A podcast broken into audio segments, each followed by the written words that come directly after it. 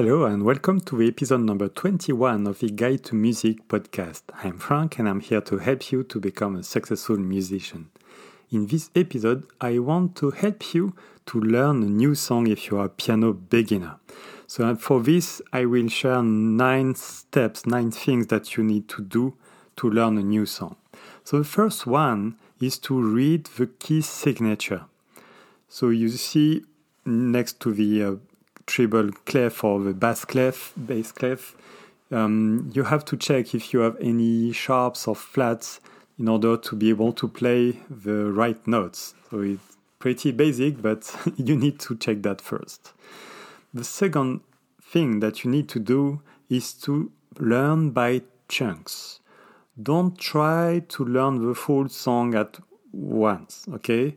So play bar after bar and or two bars if you, if you want if it's a simple song but just make it yeah bite by bite and after some time you will uh, have made some progress. Maybe you will know four bars. Start over at the end of each session from the beginning and play it till the end. Because when you play like that chunk by chunk things can seem separate, but the song is a whole beautiful piece of music. So to integrate that, um, this whole uh, idea of, of this song, you need to to practice also um, bigger and bigger parts of it uh, session after session.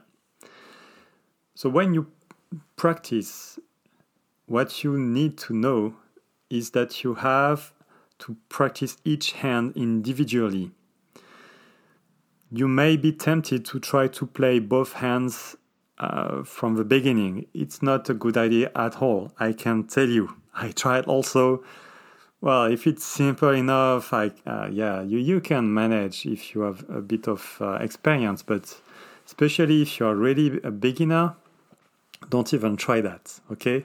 So play the right hand first, usually, um, and play the part that you're working on, let's say the first bar, um, as long as you need to be a bit more confident. Then forget the right hand and use the left hand only, and the same until you have some confidence. And then you can go to the next step, which is to practice with both hands but slowly, please take your time, don't rush it. Because one of the most difficult thing on the piano, even if it's an instrument which is easy to access, but to master it's of course challenging. So one of the most difficult thing is to um, is the coordination of both hands.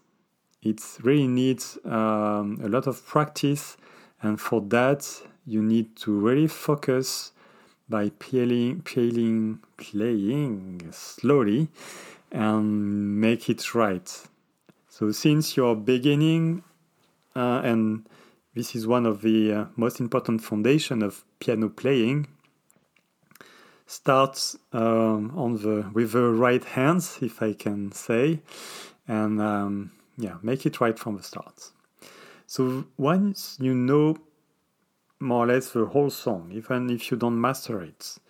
Then you have to focus on the most difficult part to play them as as good as you as you can. So loop if let's say you have three bars that are a bit challenging, a bit difficult, loop on these three bars and play them over, over, over, and over, and try to make it right. Really spend enough time uh, that that you need um, to to make it right. Okay. So next, when you start to know the whole song and you can play it quite uh, correctly, check the time signature. If it's meant to be played at 60 BPM or 100 BPM, and gradually increase the tempo with the metronome and until you reach that point where you can play the full song at the full speed.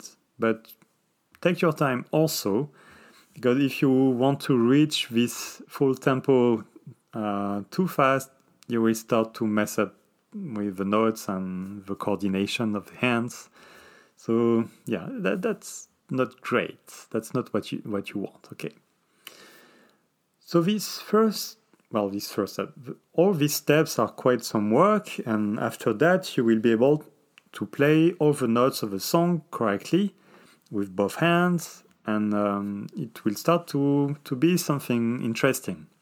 But your work doesn't end here, because music is about emotions.